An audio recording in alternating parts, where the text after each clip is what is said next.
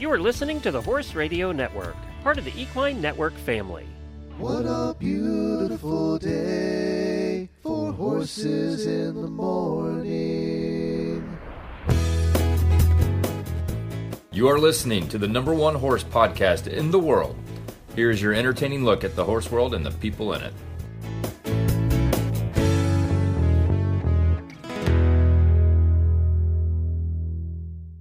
This is Coach Jenn coming to you from the Three Horse Living Quarters Recording Bunker, located somewhere in rural Florida. This month's Certified Horsemanship episode is a blast from the past, as it's all hands on deck at the CHA as they ready for the annual conference October 20th through the 22nd in Murfreesboro, Tennessee. Sit back and enjoy this classic episode featuring grooming tips and tricks with longtime host of the monthly CHA episode, Christy Landwehr, and her guests, Keli Wakeley and Anne Brzezicki. Houston, we have a problem. Ability equals skill plus knowledge. I got a bad feeling about this. Here's a safety tip for you from the Certified Horsemanship Association. Missed it by that much. How can I change this to make it better the next time? Help you, I can. Yes. Mm. Time for Training Tuesday on Horses in the Morning with the Certified Horsemanship Association. On today's CHA episode, it's all about grooming tips and tricks. But first, we speak with Jenny Beverage of Troxel on what to look for in purchasing a helmet. Then Keli Wakeley guides us through clipping your horse. And finally, Anne Brzezicki, had I, I had it right there. Brzezicki. Brzezicki addresses everything for the care of the horse's coat, mane, and tail. And today is National Chocolate Caramel Day, so get yourself a Caramello or two, and the calories don't count today. Woohoo! Calories Oh, I don't like count. that. I like it.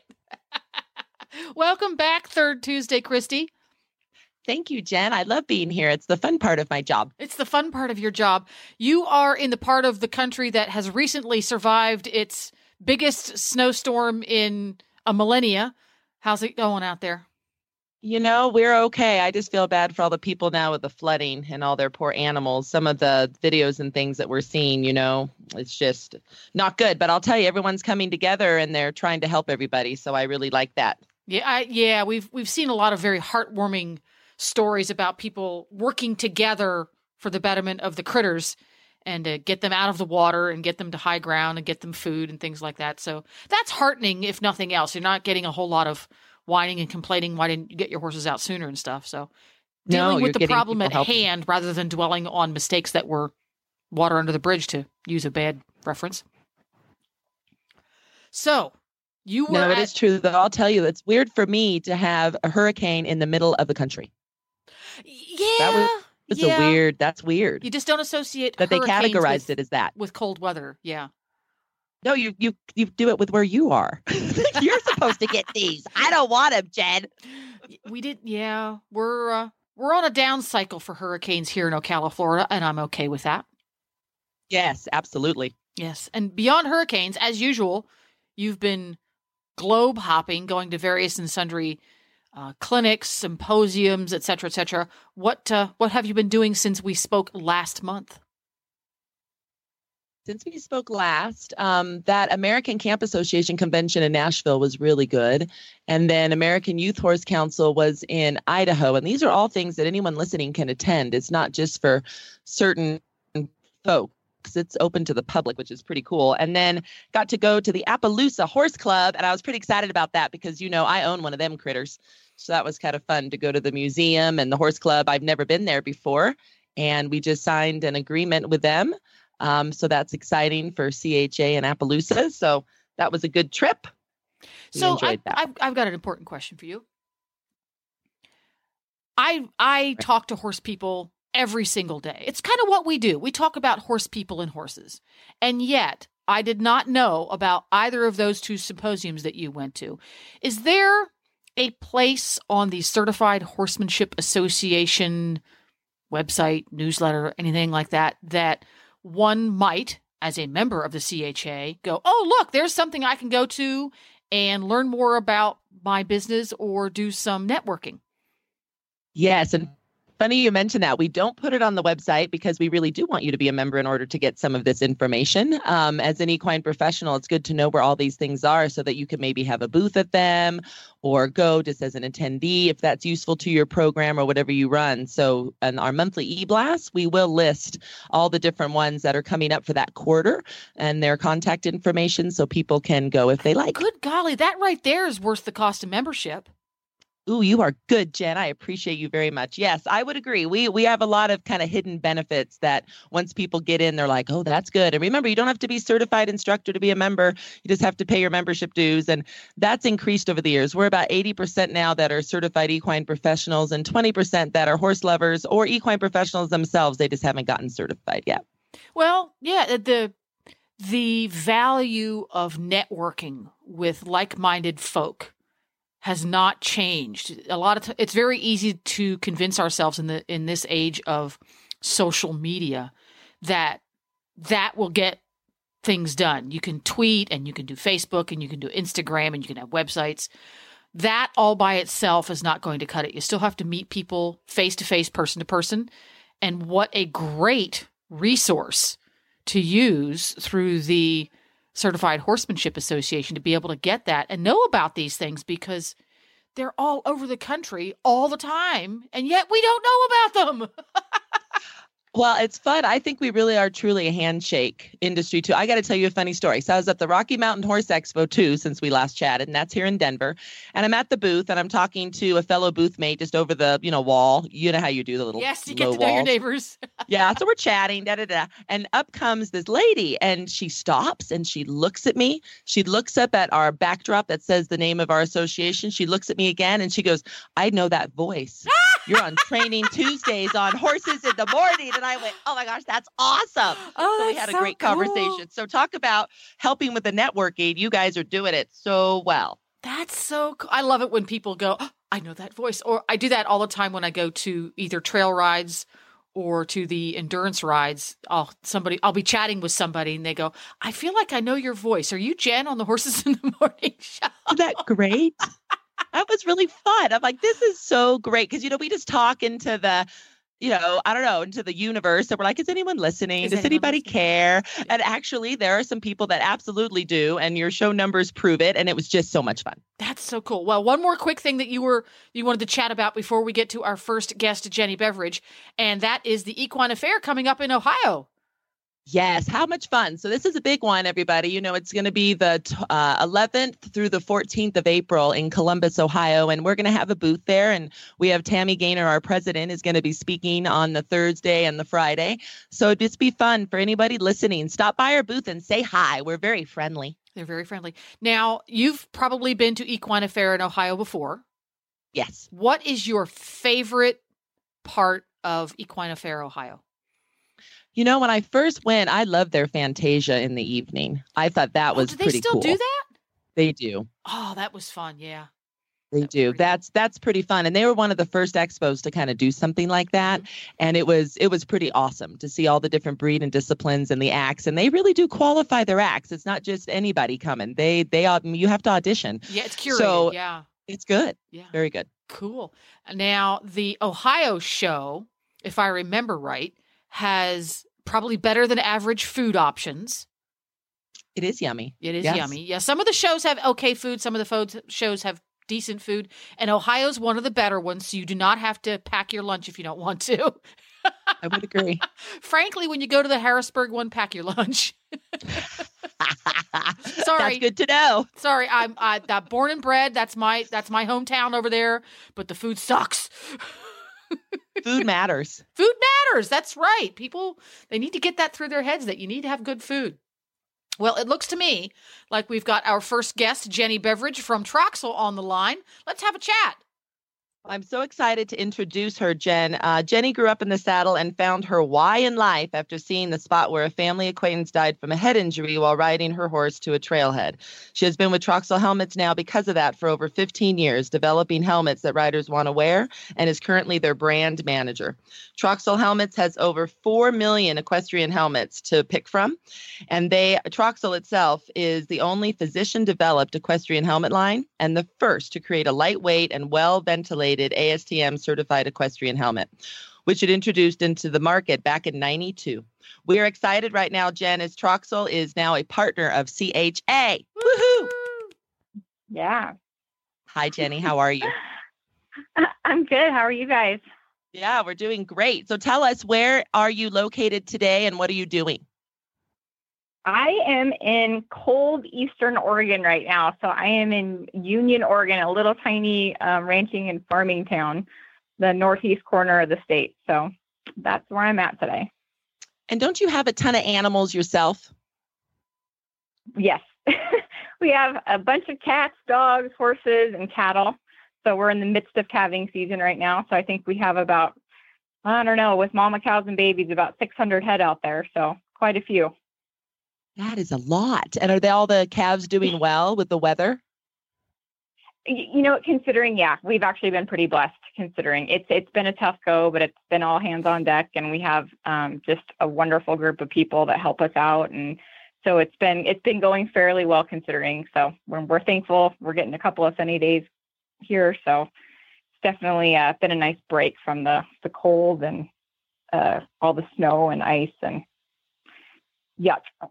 but um, anyway, yeah, it's getting much better. So yeah.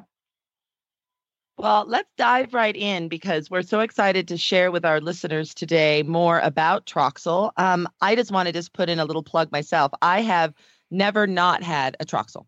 I've always had a Troxel. I have ridden since I was six years old, and that was the very first helmet my mom bought me um, a long time ago, mm-hmm. we'll just say. And we've, I, have always had one, and that's what we've used. That's and awesome. um, right now, when my uh, students need a helmet, I said if Ariat, if Ariat's listening, would pay me because I do a lot of Ariat endorsement too on their paddock boots and Troxel um, with their helmets. You know, those are the two brands that I am a fan of. So that's exciting for me personally, not just for great. CHA. Yeah. Yeah, so, all right. Awesome. No, we appreciate that. yeah, absolutely. So, Jenny, what should riders look for when they are purchasing an equestrian helmet? I know there's lots of options out there. Yeah, there is. I mean, I guess the the one thing that sticks out in my mind is is the first thing to look for is that it's ASTM and SEI certified. So, um, equestrian helmets on the inside will have a sticker that um, basically uh, notes that if it's an ASTM certified helmet. And the current ASTM certification for equestrian helmets is F1163-15. And so it'll have that sticker on the inside. And then there's another sticker to look for. It's the SEI sticker, and SEI is um, the Safety Equipment Institute, and they basically certify that that helmet does in fact meet that ASTM standard. So definitely I would recommend as like a first step, just making sure that the helmet is ASTM and SEI certified. Um, and it's an equestrian helmet specifically too. Um, we'll get into that a little bit later, but there's definitely some differences between the um, different certifications um, based on how the helmet's tested and what it's tested for and how it's tested. So, yeah, so that's that. That would be the the big one for me is looking that it's ASTM and SEI certified. I would say without a doubt that would be the most important. And then I know some people always say, "Oh, but you know, it needs to be well ventilated and those kinds of things." So can you mm-hmm. talk a little bit more about how Troxel sure. helps those folks? Yeah, for sure. I mean, there's definitely a lot besides, you know, the ASTM certification. So basically, you know, when you're looking at all the different price points of helmets or the different styles of helmets, you know, that's when it just comes down to cosmetic differences, to be honest. So once, you know, a, a $30 helmet is going to protect you the same theoretically um, the same as a $500 helmet. There's really going to be no safety difference per se if they're all ASTM SEI certified. That means that you know those helmets have tested to meet that threshold uh, at, at a minimum. Um, and then from there, you know, obviously you have the color differences, the um, the ventilation. You know, Troxel specifically, you know, we focus on making lightweight, well ventilated helmets. Um, that's important for us, um, for especially for our schooling helmets, our trail riding helmets um, and, you know, and even our show helmets as well. So, you know, ventilation, um, fit options, there's different mechanisms. Like for instance, in the Troxels, we have the dial fit system, and then we also have a sure fit system, and we also have little flip tabs in the liner, which we call flip folds. And so a combination of those systems um, can give you kind of personalized comfort. So some, you know, like the dial fit, some like the sure fit. It just kind of depends on your head shape when you put a helmet on, you know. So it's that's what's really important actually is if you have a chance to put on several different styles of helmets, they're all going to fit everyone's head a little bit different. You know, some of us have more oval shaped heads, some of us have more round shaped heads, some are deeper or shallower, and the various helmet styles fit a little bit different. And it's just really kind of how your head shaped in comparison to the helmet. So I would definitely say, you know, if you have a chance to to put on different models and different brands, you know, it's always a good idea, you know, to find that one that's really going to feel the best for your head too. If I can just interject about the dial fit. So I my helmet is a dial fit and I'm very glad that it's a dial fit because um, for those that have met me and if you haven't, you'll know me because I'm really tall and have outrageous hair. So I have really really really curly thick crazy hair. So when I have my hair not straight, it's one and when I have my hair straight, I'm a different helmet size by a little bit. So that dial fit allows ah. me to only have one helmet, whether I've styled my hair straight and I happen to go out and ride, or whether I have it all curly. So that's been really useful. Yeah, yeah. No, that's we hear that from a lot of ladies that, you know, their hairstyles change and that gives them that little bit of a comfort adjustment to be able to fit within that same helmet platform.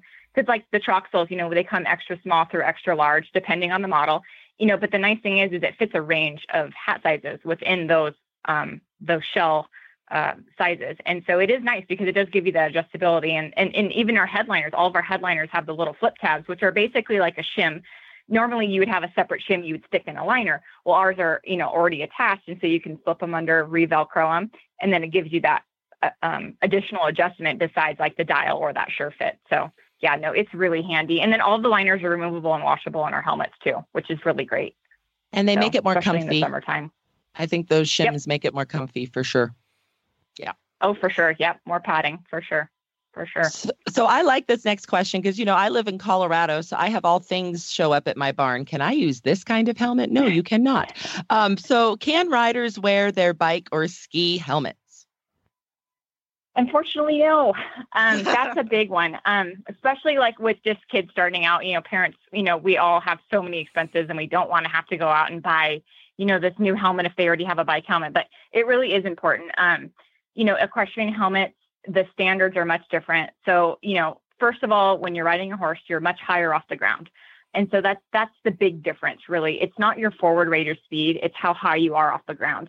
So when they're when they established the ASTM standards um, for the equestrian helmets, you know, they they took that into account, and then they also take into account that we hit different objects when we're riding a horse. So they actually have different anvil tests that they use to simulate um, a fence post um, and another to simulate like a horse's hoof.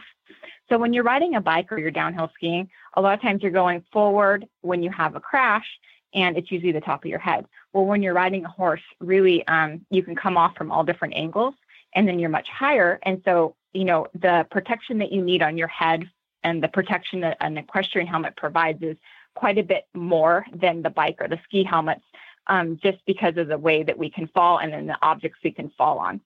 It's kind of interesting. Um, ASTM they they test the helmets um, at ambient temperature. They freeze them for uh, minus 20 degrees. They also heat the helmet to over 120 degrees, and then they also submerge it in water overnight and then test it. So they test them uh, each of the helmets with um, those four different ways, um, just to make sure that you know any kind of weather that we're riding in or um, uh, you know, over time, like, you know, you say you're using that helmet for summer riding and then also for winter riding, that's going to protect you the same. So it's kind of interesting that they, they, um, they actually test them with those four different, um, types of, uh, you know, the heat or the cold or the, you know, the wetness and such. So, um, I don't know if they do that with the other, um, helmets at all, but I just found that interesting with the equestrian helmets that they do, you know, do that. And then they also, you know, they use a flat anvil and then they use that sharp anvil, and that sharp anvil actually simulates the fence post and the horse hoof. So um, that is definitely unique to the equestrian world. So definitely they do a lot more um, testing wise, and they also test the retention because the retention system is what keeps that helmet on your head. And typically, you know, we all know that if we've come off. I mean, I know I've come off. It's like you know you have a tendency to roll, hit several different things, and so they want that helmet to remain secured. And then they also test to make sure that visor on the front of those equestrian helmets that they give that they're not potentially going to smash in um, your nose. So they do test that as well. So it's kind of interesting. You know, there's definitely they set it up for the type of hazards that we have as equestrians, um, which are very different, obviously, than um, than biking or skiing. So, I think working for the testing association would be great fun. That actually sounds fun. Oh, Let's would. go ahead and torture this helmet as much as we possibly can and Yep. see what happens.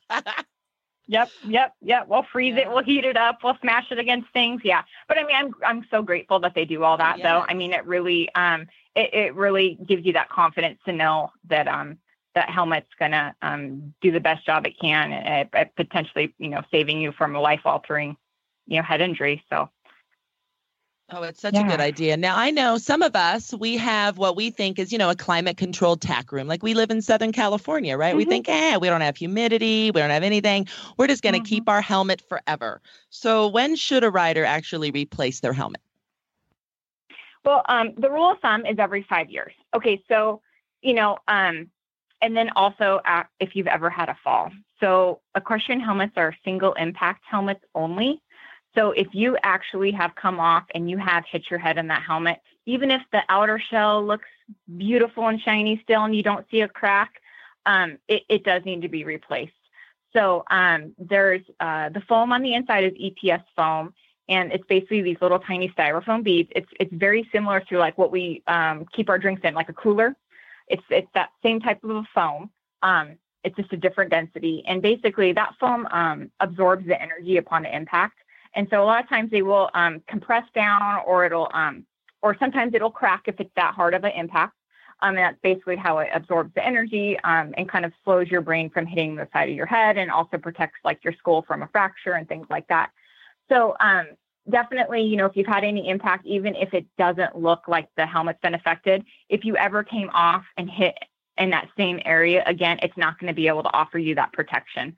So um, definitely, if you've ever had a fall, a helmet needs to be replaced. And if you haven't, if you've been fortunate enough to, you know, have your helmet and and and been riding for the last five years and everything's good, um, it's still a good idea, um, even though you haven't had a fall to replace that helmet.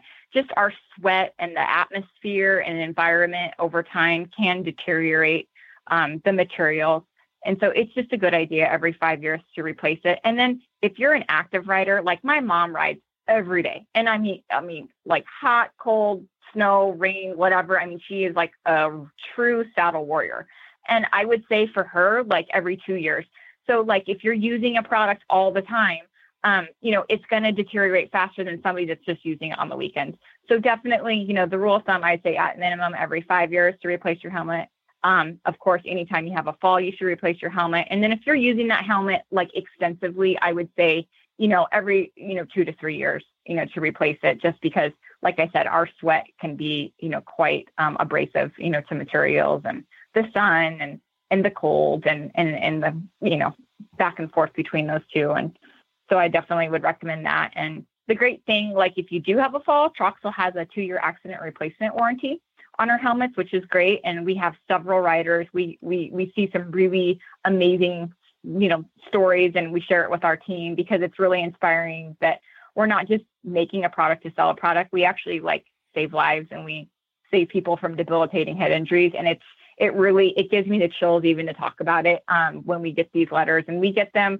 I would say at least like three to four times a week. We'll get some kind of a thank you, Troxel, for saving my life, or saving my kid's life, or saving me from like this horrific head injury. Like, yeah, I might have got a concussion, but you know, I'm alive today because I had this helmet on, and it's pretty amazing. And we get a lot of those through that accident replacement warranty that we have on our helmets, which is great. So. Well, Jenny, that is that is so important. I think more and more people these days are wearing helmets in all the different disciplines, which is also pretty awesome to see um, from our perspective. You know, as a safety organization, we of course Yeah. like that very much too. Uh, so I think that you guys are doing wonderful work, and I'm glad you've been around for such a long time. I think that that's also shows your your stability and your care of the market. So where can our listeners Oh, find you and find out more about Troxel? Sure. They can go to our website, troxelhelmets.com. Um, we have like a tremendous amount of knowledge there, um, just interesting facts. Um, there's a lot of video links, how to fit a helmet, how to size a helmet, where to find a retailer to go try on helmets. So all that really good information. And then it also shows our complete line that we have right now, which is pretty um, extensive. We have everything from schooling to trail riding, Western styles, barrel racer, fun helmets, um, you know, English show helmets that we've just come out with. So that's all there at that troxelhelmets.com.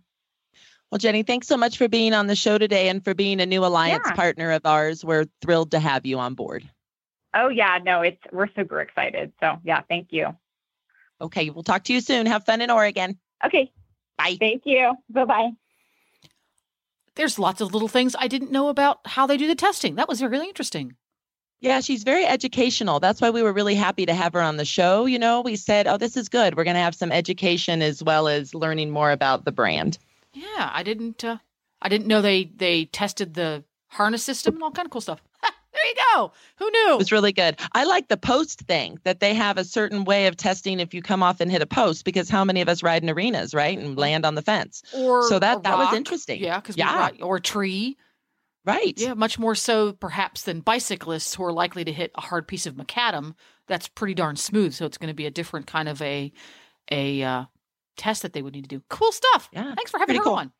Yeah, very fun. There we go. Now switching gears, and and uh, we're going to have a little uh, a little listen to some stuff about clipping. Fill me in. Yes, so we're doing grooming tips and tricks today. So when I was at the uh, CHA International Conference in September, we always shoot um, three to five minute YouTube videos that are safety tips, and they're on our website at cha.horse for anybody that wants to go listen to them at any time, totally free to you. But we just like this audio clip. It's me again. Sorry, it's not somebody else, but it was with a beautiful mare. Oh my gosh, I loved her so much, named Willow. And we were just talking a little bit about clipping the muzzle, clipping the bridle path um, for those that do that, and some safety concerns with your horse and with your clippers. Cool. Let's have a listen.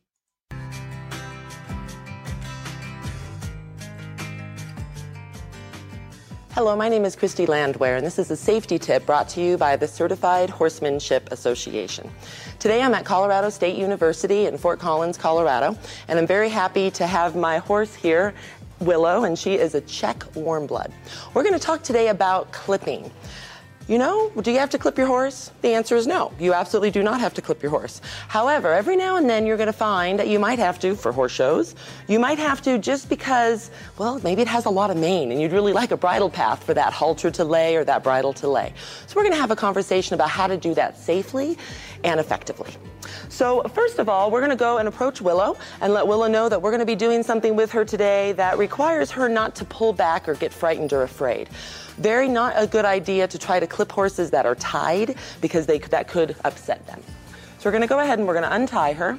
You can either leave it in the ring like this, you can go ahead and put the rope over her neck. There's a variety of different ways that you can do that. I'm going to go ahead and just take the rope entirely out and like this, put it over her neck like so, just to get it up and out of the way. This way, I still have an opportunity to hold her if I need to. Now, my clippers today are right here. I'm to go ahead. This mare has actually been clipped a lot, but we're still to go ahead and go like this, turn them on. She already wants to check them out. Horses have a seeking nature, they're very curious, so she wants to check it out. So we're to start by going ahead and clipping her muzzle. Now, a couple of things about the whiskers on a muzzle.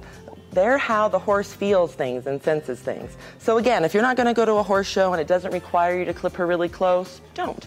But if you want to clean her up a little bit like we're going to do today, you go ahead and I'm going to grab right here on the halter, knowing that if she starts to pull, I'm going to let go because I don't want to get stuck within there. But I am going to hold her right here just so we can go ahead and have a little bit of control over her. And you notice I'm not going to clip all of the whiskers off. I'm only going to go ahead and go a little bit towards her muzzle so that she still has these whiskers for protection and she can still go ahead and feel things because we're not going to go to a horse show anytime soon. So this kind of gives you an example of just how to go around very gently and safely. Obviously, she doesn't care. Sometimes the horses are going to mind the vibration, not the sound. So when you first do it, that might be an issue. You can go around by her lips, underneath by her chin groove, over here by her nostril. And you're kind of going with the lay of the hair, not against it, as we clip her.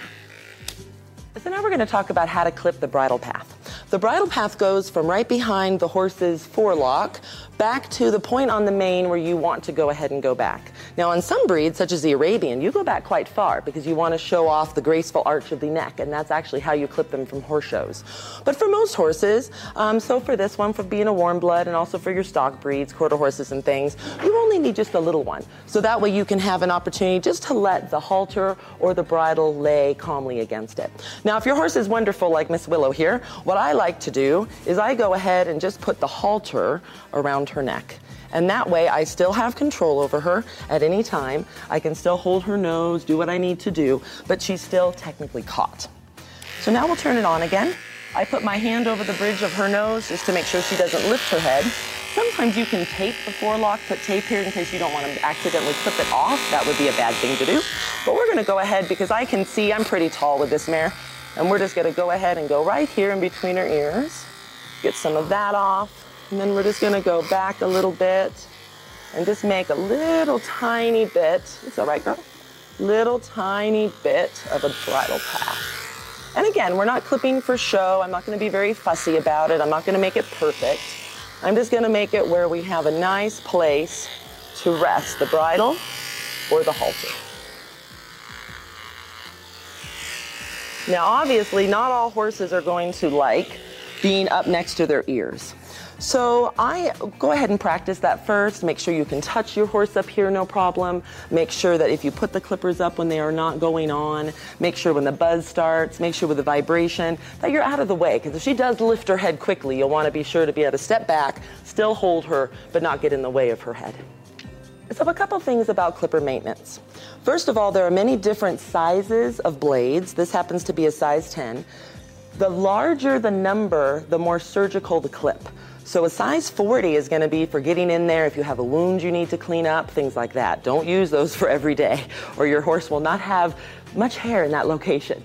But when you go to like a 10 or a 15, things like that, that's for kind of day to day clipping. And we're obviously not going to talk about body clip and things like that today, just kind of the basics, again, of the muzzle and the bridle path. Now, as far as clipper maintenance, you want to make sure to put oil on your clippers. Um, it's very good. You can normally buy the oil directly with wherever you buy the clippers. And you also want to do a blade wash. You can actually put these inside a wash. Make sure to do that.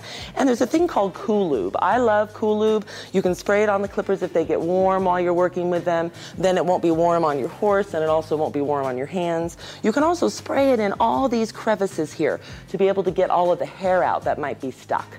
So those are some kind of basic safety mechanisms. And then I think a big one that a lot of times people forget is this cord. Over time, the cord will crack and break and have a lot of issues. So it's a really good idea when you go to wrap up your cord, you can wrap it around your clippers, but don't wrap it incredibly tight and snug because that'll cause it to crack over time. Have it be more loose and then keep the whole thing in some sort of a protective bag, be it a Ziploc bag or a cloth bag.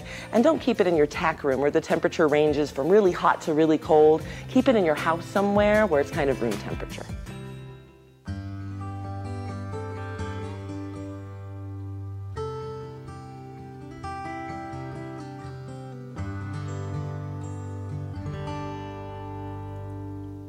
There we go. That's just an example of all the really cool videos that are available over there on the website. What, tell everybody again what the CHA website is, Christy.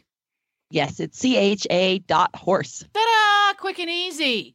And uh, as you said, they're available for everybody. You don't need to be a member. But on the other hand, if you want the email blast, blast that has all the cool stuff you can go to listing, you do want to be a member.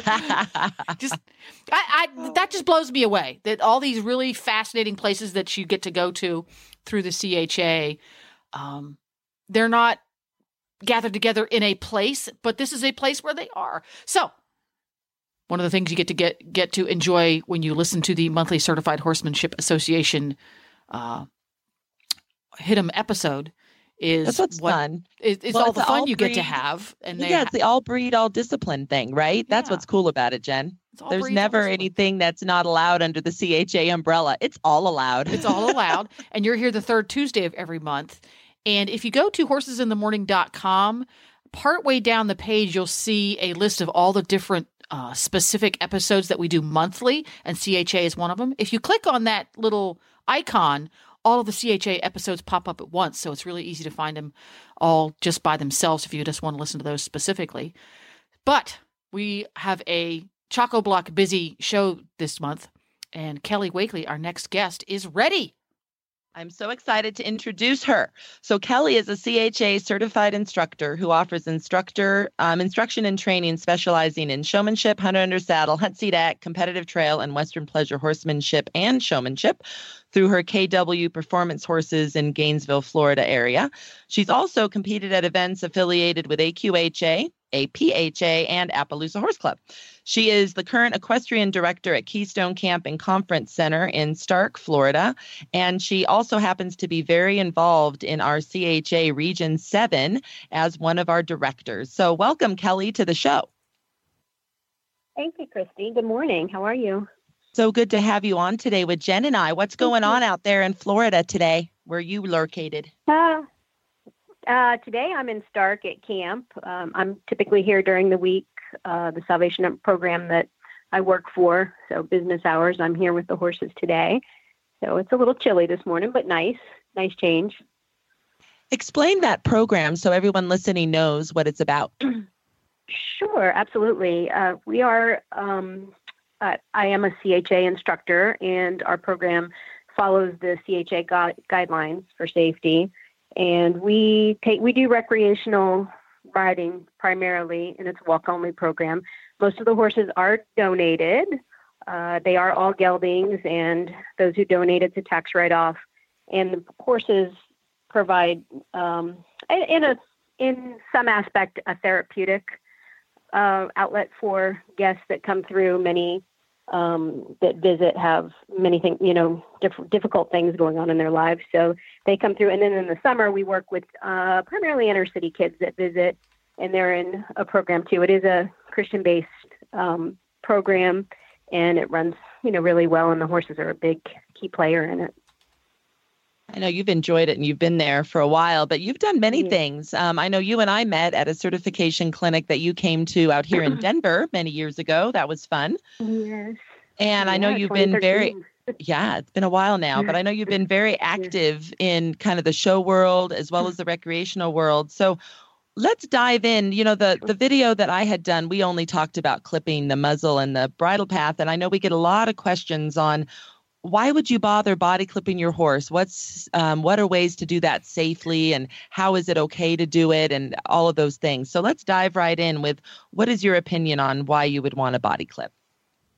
Sure. Well, I can speak um, primarily for Florida, where I'm based out of. Uh, it's a, it's you know something we do often, particularly if we are showing horses uh, or using them, or they're in training programs and stuff, because they do get hot and keeps them from getting fungus and what have you if you know they are if they are clipped and you know it's it's hard for them to regulate when it's you know super hot and doesn't really cool off but mother nature tells them to get a coat. So that's one of the you know main reasons here we do it and i know up north as well too they will.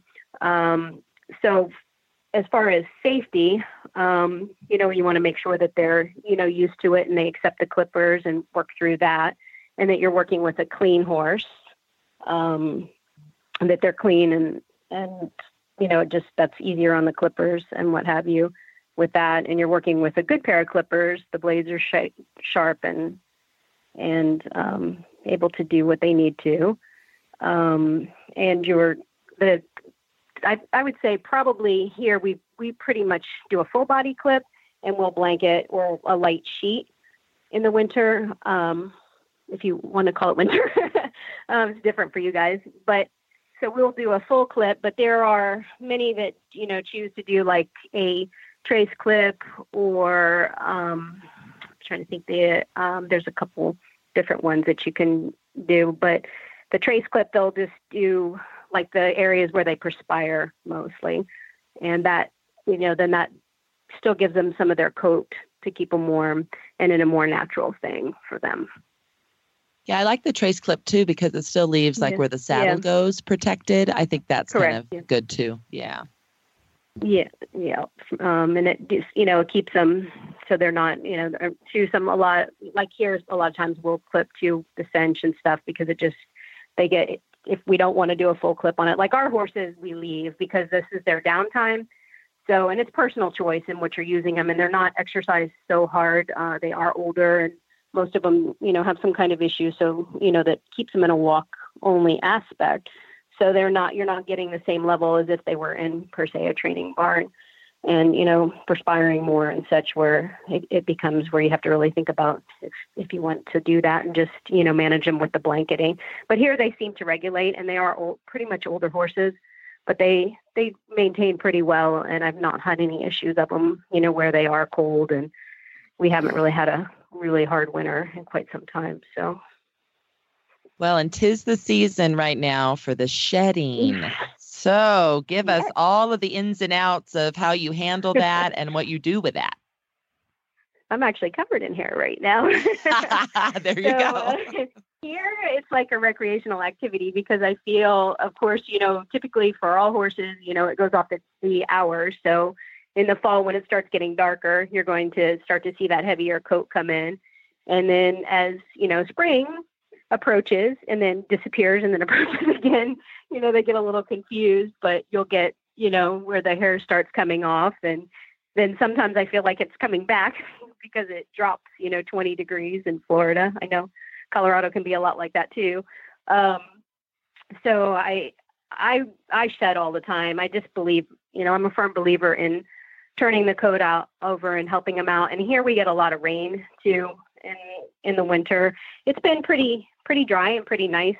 Um, just a little bit of rain, um, enough for what we need, but you know, not too crazy. So um, we haven't had an issue with that. But I, I believe, you know, in every day, you know, turning the code over and so that way when it does get warm and you've had you have this big heavy coat and you start the humidity starts to come back up you're not getting fungus or, or skin issues and i also believe too in doing it because you pick up on wounds when they're real fluffy and stuff and they are kept out, particularly in a herd, like our situation, you're liable to miss wounds and injuries and stuff because you can't tell unless you have your hands on them and working on the coat. So for me, I use like a small soft rubber curry and I do their legs. You know, I keep an eye on, you know, big time for injuries and stuff and fungus they'll get they'll start to get, you know, at the pasture and you have to kind of brush off the heel and stuff. They'll get greasy heel or fungus there in Florida. And then the legs, I'll see, you know, at times, you know, I'll miss a cut or something if I really don't do it. And then for the body, I, I'm a big fan of, you know, the shedding blades. I'll kind of use that a lot for my, um, just light, you know, lightly. It, you know, they seem to actually enjoy it to get the main, you know, hair that's coming off and shedding. And if I kind of once over them every day, then, you know, and then follow behind with a hard brush, I'm getting quite a bit of hair off every day. Um, so I, you know, I'm a big, I'm a big fan of doing that. And, and again, my, my thing is when they're so fluffy, a lot of times just from, you know, a management aspect, it's easy to miss, you know, things going on with them, swelling or wounds or stuff too, if we aren't shedding. So uh, the curry, the rubber curry for the legs, and then either a, just another bigger curry or a hard brush, you know, trying to get in circular motion and I and I have to put a lot of elbow grease into it. You know, on some of them, you know, some shed better than others, and as you you know get deeper into spring, it's much easier, and it kind of you leave wearing it. um, and then on their face, I'll use a small rubber or a face mitt, um, and sometimes even the slick easy to really get into the face because a lot of horses here, once it starts to flip temperature, and I'm sure uh, deal with it up north too, the you'll start to see fungus if you're not really getting that hair off. So I would say the Slick Easy I use a lot, you know, in the grooming grooming block this time of year. We'll start shedding ours out probably here in a couple of weeks. They still, you know, we just had our little blizzard come and we might have another one next week, they're saying. So we're not going to yeah. shed out quite yet. But when we do, um, yeah. I'll tell you what's so cool. I do it outside and the birds will pick it up and use it in their nests the hair. Excellent. That's Isn't where that awesome? It's like full it circle. yes, sure I love that. Yeah, that's great. And the only reason yeah, I know that is because I've seen the birds, but then also my boys, after the birds have left their nests, you know, um, they'll take the nest down out of the tree and we'll see it in it. It's pretty cool. That's excellent. That's good. I'm sure, and they come through here too. They'll come through the barn. It's very open, so that's awesome. And we have plenty of them around here. It's very. Uh, we're out. We're out, and it's pretty rural, so we have lots of birds out here. That's very interesting. Well, let's dive in now to a big part of grooming, of course, is the hoof, right? No hoof, no horse. So, what are some of Correct. your um, main things for that? What are some of your safety tips? Just give us the lowdown on how you handle picking hooves. Sure. Uh, our horses here, again, being older, are um, they're kind of used to the routine. Um, I'm, I believe, just starting from very, the very beginning with horses, they they are per se used to a routine, and they're they're good and kind about picking up their feet. Um, as in our mm, for the main part for our situation, I'm a big fan of them being secured, and I encourage that for others to always have them either if they cross tie, great, or you know, um, secured somehow if they're tied in the stall, which whichever. Um, I prefer them to be, you know, either tied out on the wall or cross tied, just so you can get away from them. Uh, you know, they move, or if they decide, you know, that they're not happy with what you're doing, and or they're sore. A lot of times you'll get them act out if they're sore. So secured and tied well is where you know I would begin. And again, this is on some you know horse that's used to it more. Um, and they're pretty kind about it. And I believe in um, doing it every day. I, I, you know, I do. It works out, I think, to 44 for me every day. So it's, you know, it's something I, with them being out particularly too, they pick up debris in the turnout. Um, you know, they can, you know, hopefully never that that happens, but a nail, if you know something was missed from a shoe that came off previously, you know, you would look for things for that.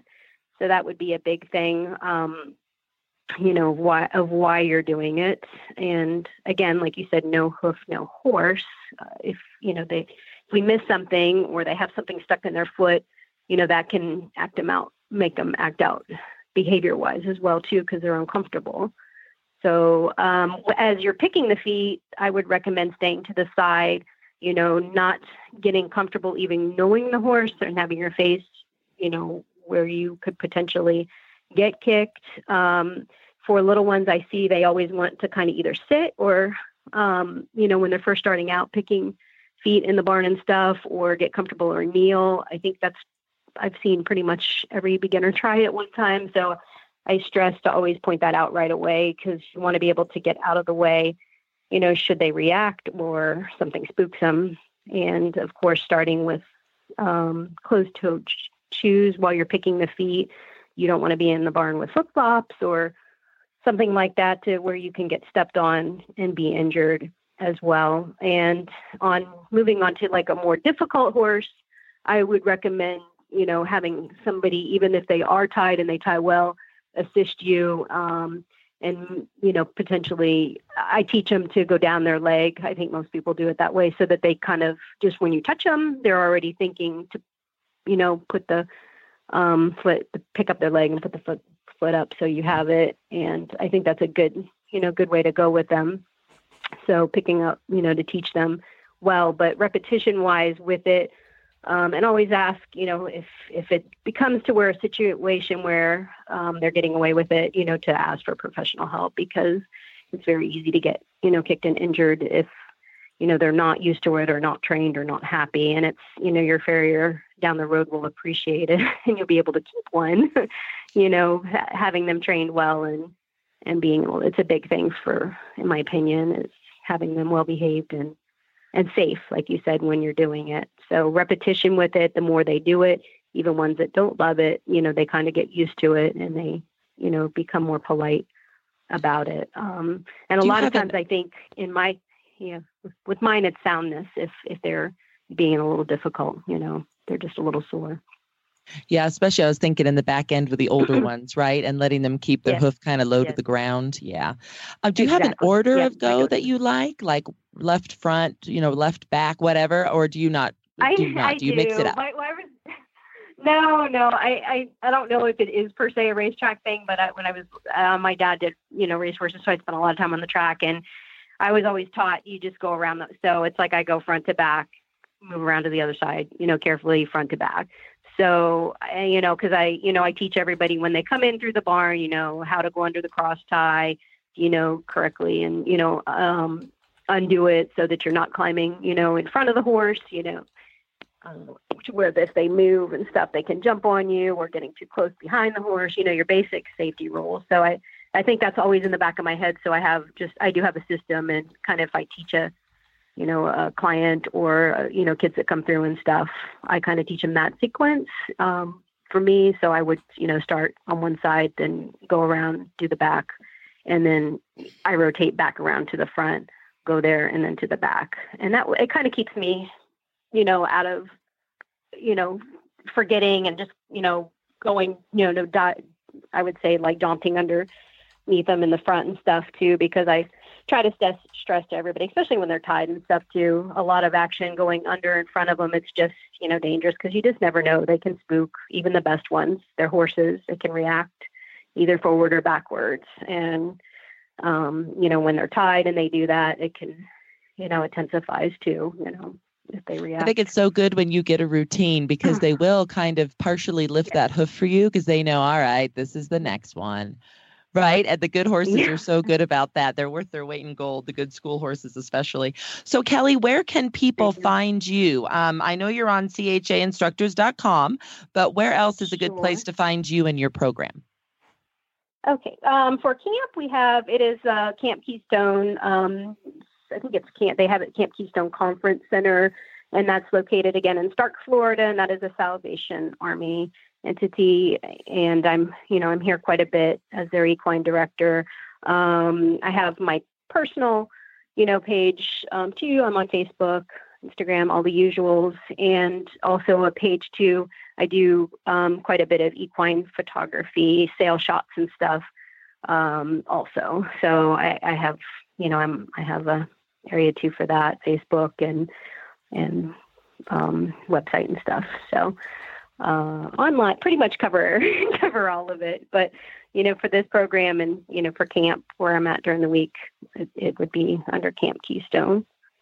Well, awesome, Keli. Thank you so much for being on the show today and chatting with us. It was a pleasure to have Thank you on. It was, Christy. Thank you. Appreciate right. it. Talk to you soon. Okay. Bye bye. Again, so informative it's amazing what you think about with grooming and like you said there's different tips and tricks and just different things that you can do depending on you know what you use your horse for and why. Yeah and now i've got a quick question for you. I ask i've asked who else did i ask this question of? Don't remember anymore. Hoof picks. There's the old school hoof pick that's been around since um, 1862, Forever. right? yes. There is the bristly brush hoof pick, which seems to be the current standard. Everybody's got 16 of those in their barn. And then there's the let's reinvent the hoof pick, these newfangled things. Where do you fall on the hoof pick spectrum? You know, I'm kind of in the middle. I'm kind of a moderate politically, and I guess I'm a moderate with hoof picks too, because I I like the hoof pick that's regular, but it has the little brush. You I like the little like brushy brush. hoof pick? Yeah. Yeah, I'm kind of a fan of the brush. Yeah. So I'm not old school with no brush, but I'm definitely not all crazy. Has to be ergonomically correct for my hand stuff either. So I'm kind of in the middle. You're in the middle of ergonomic. Okay. We have the brushy hoof pick, but we've got a bunch of them around. A little while back, somebody came up with a hoof pick with the brush on the back that also has a little tiny built in flashlight. That's cool. So if you're in the dark, you can see what you're doing. Yes, because invariably, okay, like that. If yeah. you're camping or something, oh, that's so good. Well, invariably, most of the year we go to the barn, and if the barn ha- bar- barns invariably have poor lighting, and you go out there in the morning when it's dark, in the evening and it's dark, I I kind of like that whole built-in uh, flashlight thing on my hoof pick. But I've also recently discovered those little itty bitty LED lights that attach to the brim of your ball cap. Ooh, fancy. Also very handy. That actually got me out of a, a bit of a pickle once a few years back when I was picking out a horse's foot. I had a f- horse that suddenly came up hopping three-legged lame. Oh my gosh, its its legs broken, which you, well, of course you know that actually means they've got an abscess because when your horse comes in three-legged lame the next morning, it's 99.995% it's not a broken leg, it's an abscess. And what had happened is, believe it or not, an acorn had gotten mashed up into the is it do you say cuculus the into up into the frog in that little wedgie shape there the commissure is commissure thank like you i knew it was uh-huh. a c gotten so fancy, mashed up in there, and that had actually mashed up in far enough to make that horse three-legged hop and lane. And the That's only reason wild. I saw it was that little flashlight doohickey on the end of my hoof pick. Oh, see, I really like that. That's that's really good because yeah, how else are you going to see something like that? It's the same color as the bottom of the hoof. Well, and it and normally if it's a rock, it makes a different sound, right? Than Right, hoof. but the acorn was the wow. the hoof that's kind of crazy. Yeah, it didn't make any sound. So there you go. Yeah. There you go. How All the that? things that we can do. I like it. Yeah. Well, it looks to me when I look at my computer screen like our next guest, Anne, is ready to chat. Oh, super. Then I will introduce her. So, Anne Brzezicki of Murfreesboro, Tennessee, is CHA's current Vice President of New Initiatives. She's also a master instructor for us and assistant clinic instructor. She's the former director of the equestrian program at Middle Tennessee State University and also the former coach of MTSU's Intercollegiate Horse Show Association equestrian team. She's an AQHA professional horseman and whose clients have competed in the local, regional, and national shows throughout the years. She was honored as the 2015 CHA Instructor of the Year, the 2003 IHSA Lifetime Achievement Award recipient, and also their Regional Coach of the Year. So, hello, Anne. Good How are morning. How are you? you all today? Doing fine. Great. So, tell us what you just did this past weekend. You were busy. Oh, yes. We uh, had the Florida chapter, basically, of the Intercollegiate Horse Shows Association Western Semifinals competition in Ocala, Florida, at the new and beautiful Florida Horse Park. It was a lovely event. We had college riders from California to Canada, uh, and of course, Florida and uh, excellent judges. Lynn Palm and Alan Mitchells were our judges. Great management team. Wonderful horses for the kids to ride. The competition was excellent. The sportsmanship was excellent. We just had a great weekend with really good people and really good horses. So, the next step is nationals. When and where is that going to be? Nationals is the first week in May. It's uh, Thursday through Sunday, the first week in May in Syracuse, New York. And of course, our nationals includes both the Western horsemanship and the hunter seat horsemanship.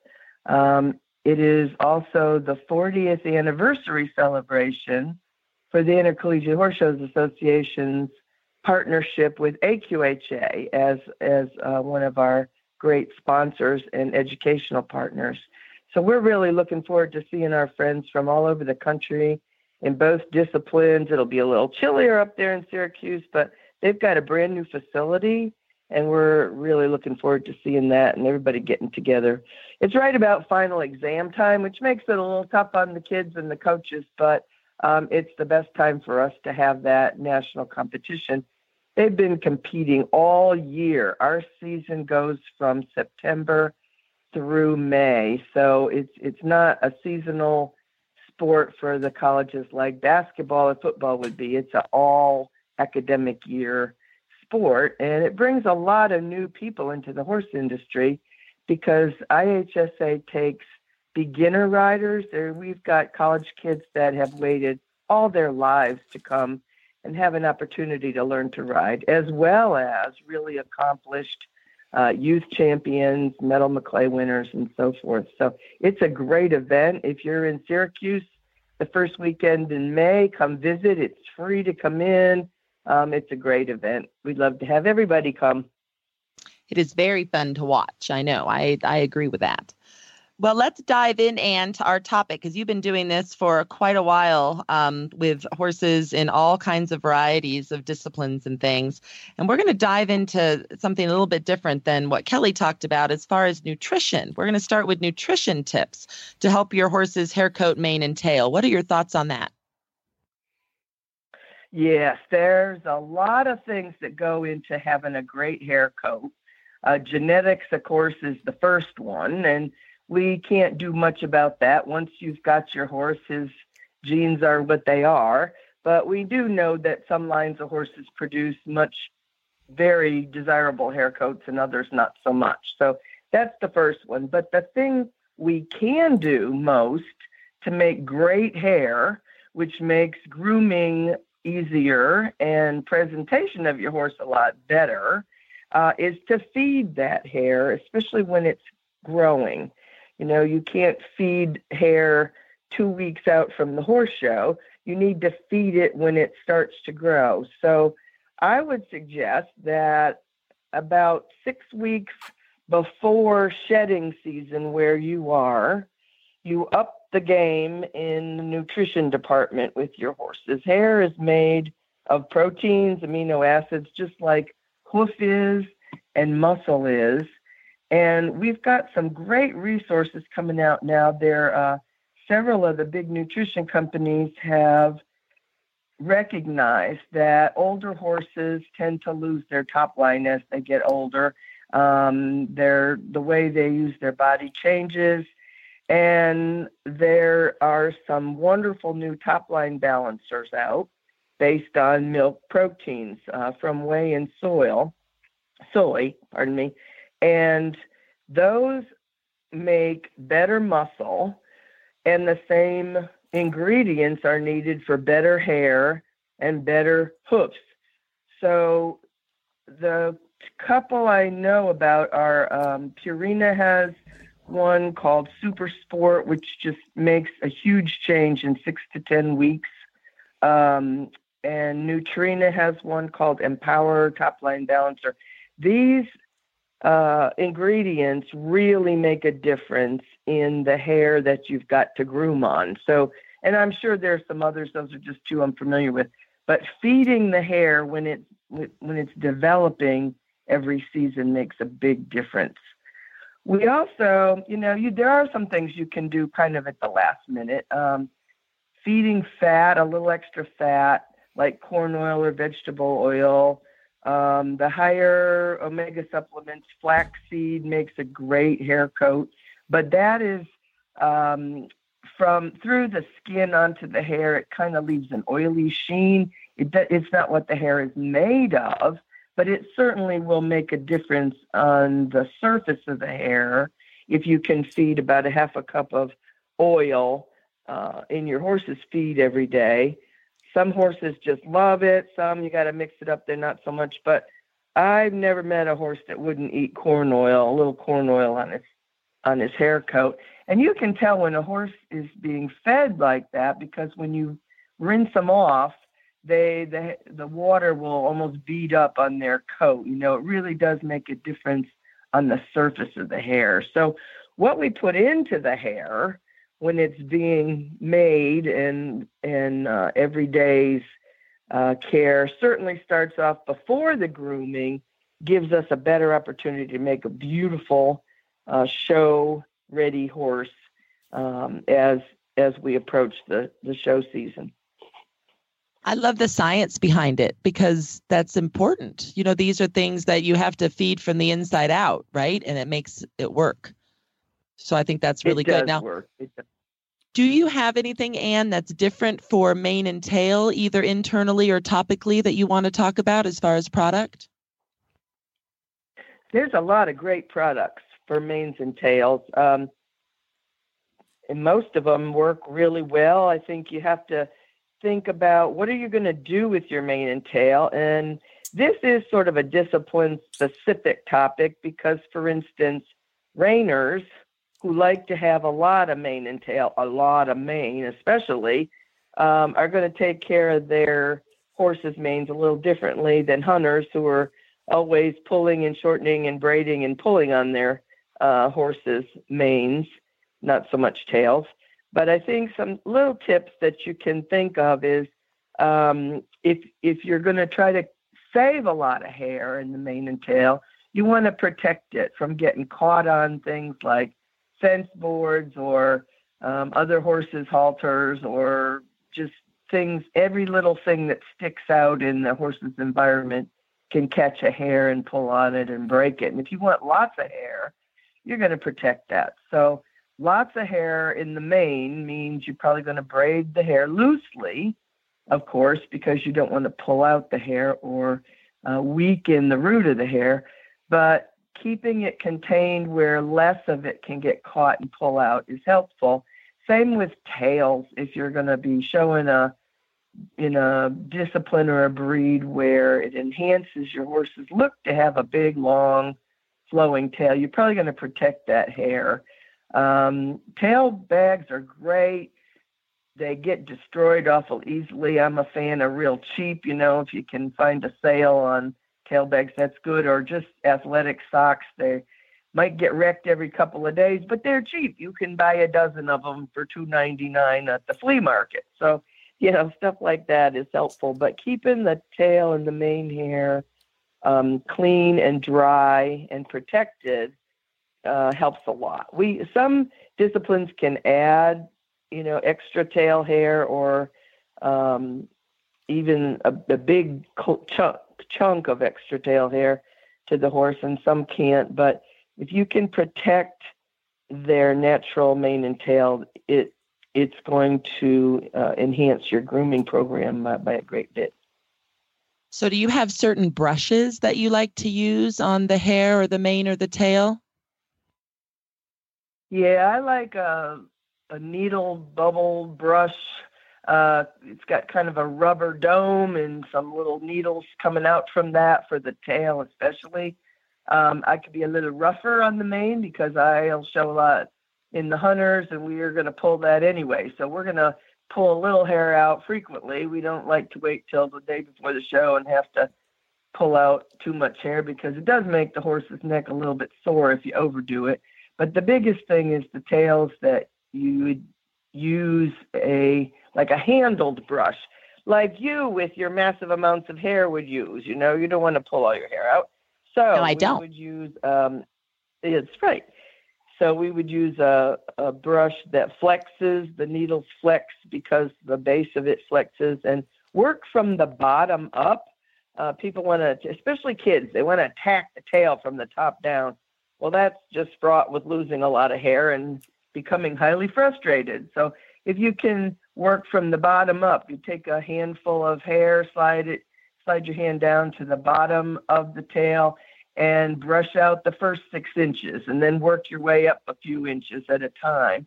And that saves a lot of hair. If you can pull, you can hold that hair tight in your non dominant hand while your dominant hand is brushing the hair out, you're pulling on your hand and not the root of the tail. So you don't lose so much hair, um, make the horse quite so antsy, and you have a lot more to work with when you're done. Now, you had mentioned braiding for some disciplines. Uh, what tips do you have for those that braid the mane or the tail?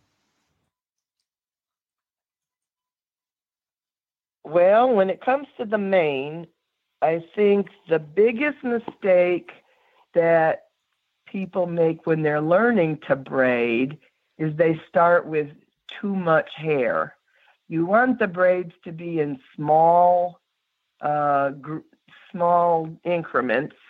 And when you start to braid, you don't pull down so much as across.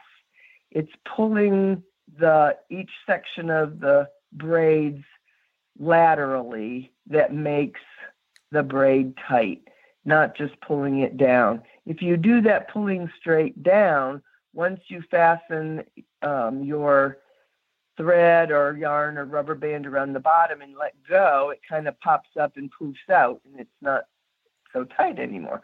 So pulling the three sections of the braid laterally across makes it a whole lot tighter. Um, as far as braiding the tail goes, we braid the tail at our bigger shows. I don't like to braid the tail all the time just because you do pull some hair out when you um, braid the top of the tail for the hunters. So we tend to save that for some of the bigger shows, the um, indoor shows in the fall. Um, but you can do it all the time if you if you're careful. Um, certainly, if you get really good at it, there's people who make a decent living braiding um, at shows. There's nothing like a professional braid, but a lot of folks have to do their own you need to practice. I guess that would be my biggest tip ahead of time is to practice before the shows. And it, you'll be surprised also at how long it takes. So don't leave it to the last minute. You know, I would say braid and make sure you know how long it's going to take because that was my rookie mistake back when I first started doing it. I did not give myself enough time and then I was rushing. That's a great point. I've seen kids standing at the end gate trying to finish their manes, and that's very stressful on everybody. So, you know, we like to um, bathe our horses, like Keli was talking, which is a great idea, right? Before you body clip them. And then, you know, after you come back from a ride, sometimes, you know, hosing them off. But, you know, not all horses like that, right? So, what are some of your tips on getting a horse used to a bath and or sponging? And then how do you wash some of the hard places, like their ears and things like that, if you need to for showing? Oh boy, I'm so glad you asked that question because this is one of my pet peeves. I have seen kids who say, "Oh, my horse hates to have his face washed," and they're standing back eight feet with the hose, swinging it all around like they were washing windows on the third floor or something. It just it's like, well, yeah, I think I'd be fussing at that myself. A, a lot of times, horses that don't like a bath um, have probably been approached pretty aggressively if you can start around their feet, let the water run, ease it up their leg. Um, certainly, this time of year it's hard because the water's cold. It's it's tough to um, give a give a horse a pleasant bath with cold water. I don't much like that myself. Um, but if, maybe you can leave a bucket of water out to get not not if it's 32 degrees, but um, if you're dealing with cold water all the year, you can leave a bucket out, let it warm up a little bit. That helps too. But if you can ease up the leg, up the shoulder, get their chest, scratch them while you're at it, make it a pleasant experience for them. When you start to work on their head, just let just hold the hose steady on their cheek or on the underneath of their jaw. Most of them kind of like that, you know, they like a steady feel there, and then you can ease it up. Um, I've seen folks just ease it up and put it, just hold the end of the hose between the horse's eyes up on his forehead there and let the water run down. And the horses will fuss a little bit, but after a while, it doesn't feel so bad. I think if you do this in the hot summer when they're sweaty, it probably feels good to them more often than it would in the winter. Um, but the biggest thing is don't attack them with the water stream let the water stream be sort of uh, patting them or, or stroking them rather than um, punching them. And most horses learn to like a bath. Some of the hard to reach places you would not want to get water in your horse's ears. Um, I'm a big fan of natural sponges. I love a natural sponge for working on horses' ears. You know, they're kind of rounded anyway, and um, they hold a lot of water. You can squeeze a lot of water out of there and still have some moisture to um, ease it down in the horse's ears. And, and don't stuff it down. You don't want to stuff dirt down in their ears. You kind of want to um, scoop it out a little bit, roll the sponge as you pull it out. Some places that are important if you're in a sandy place like a Keli in Florida, I bet she'd tell you you're always going to check between a horse's hind legs and hose that or sponge that off because little grains of sand can really rub a horse raw when they're they're caught between layers of skin. So um, the elbows up underneath the horse, I'd call them armpits. They're not exactly that, but you know they're kind of hidden. Uh, and up between the horse's hind legs are places where sand and dirt can get caught and make them sore. And grooming is, we always think of grooming is about making him beautiful, but it's also about his health, you know, checking him over, making sure there's no cuts or scrapes or rubs or sore places uh, in places that it's not always easy to see. You got to get down underneath, look up at his belly, lean over and look up under there. Keep a hand around the horse, uh, but get down. Don't get on your knees, but bend down and look up underneath there and make sure you're not missing something that's going to bother the horse or affect his uh, performance or his behavior because he's uncomfortable. Um, what have I forgotten there? I think that's all great. I love the comment on the chafing because you're right. The sand will get them. And so this is this kind of bathing and sponging is not just if you show. I mean, it's something that you should be doing depending on where you live in the country and what kind of, you know, ground you have that your horse is living on, things like that. Yes, and I'll bet you have callers from all over and they each geographic area has probably got its special challenges for grooming. I would say for sure they do. Well, Anne, we appreciate this. How can our listeners find you besides at our website? I know is a really good place. Would that be the best place to find you? Yes, because my email will get to me wherever I am, and that's that's probably the best place. Thank you so much for that. Yeah, so everybody, that would be CHAinstructors.com and just look up instructors um, in Tennessee, and Anne comes up, or type her name in, and she will come up. So, Anne, we so appreciate this um, detailed talk on grooming. Uh, you brought it to a, a really nice level for us all to understand that it's not just making the horse look pretty, it's making him feel comfortable. I think that was a great quote there at the end that you said. So, I appreciate you being on today. Well, you all have a great day and enjoy the spring weather that's going to get here sooner or later. It will, it will. Talk to you later. Bye, Anne. Bye-bye. Bye. More great stuff and handy, handy little reminders. It's like, oh yeah, I knew. Oh, that's right, I knew that, but I forgot about it. yes, and I love the internal stuff. You know, I think we forget that. We think grooming is all external, and what people don't realize is it's just like us. What you eat is what you are. You eat McDonald's every day, you're going to look like it. You're going to look right? like you eat McDonald's so it's every day. Yeah. Same thing with the horses. Yeah, and that's that's we that don't want to eat McDonald's every day. Yeah, yeah.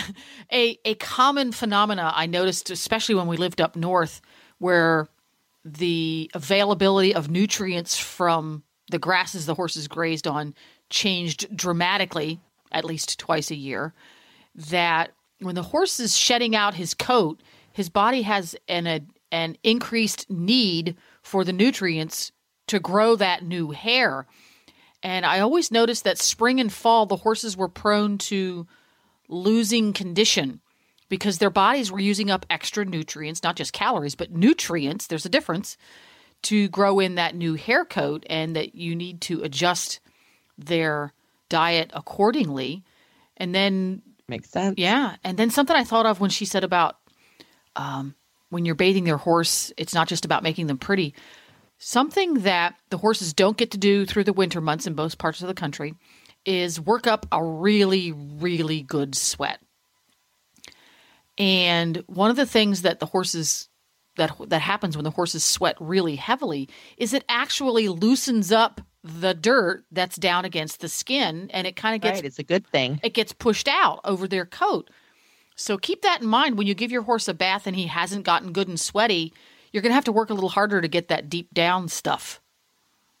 You know, you're really That's a really good point. yeah, you're gonna have to get a grooming tool of some sort and really get the the soap down against the coat. That's one of the reasons I love to give the horse a bath after he has had himself a good sweat. Is the dirt, which is what you want to get rid of, is come closer to the surface. But because you don't have to use harsh soaps or aggressive grooming techniques, you get to leave behind a lot of the oils, which are what you want. So it's the best of both worlds. If you give them a bath after they're really hot and sweaty, you can use a, a, a mild uh, product and a lot, a lot of grooming, and then you, you end up with a shinier horse. Ta-da!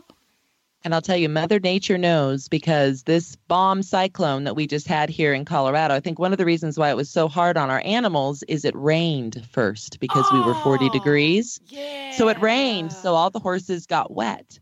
Then it snowed. So now they're all shivering, right? Had it not rained, that snow would have sat on their backs like a duck Yeah. with water because their coat has so much oil in it and the and those of us that don't blanket you know it's not a big deal here if you have shelter Made for them. big puffy but it was yep. hard. This one was hard because it rained first. So i had all three of mine under their shelter with a bale of hay which normally takes two and a half days to feed. It was one bale for that day just to get them just to be able to stay warm from the inside out because once they got wet then if i put a blanket on them it still would have been a Your problem SOL, yeah. Correct. Yep. So there's a lot you have to think about. So sometimes, you know, blanketing them when they're wet is not good. You have to feed them just more grass Hey, Here you go. Here's some more. Here's some more. There we go. Well, great show as usual, Christy. Well, it was fun, Jenn. Thank you for being on it with me. Yeah, we'll see you again next month on the. It would be like I'm looking at a calendar. It's the third Tuesday.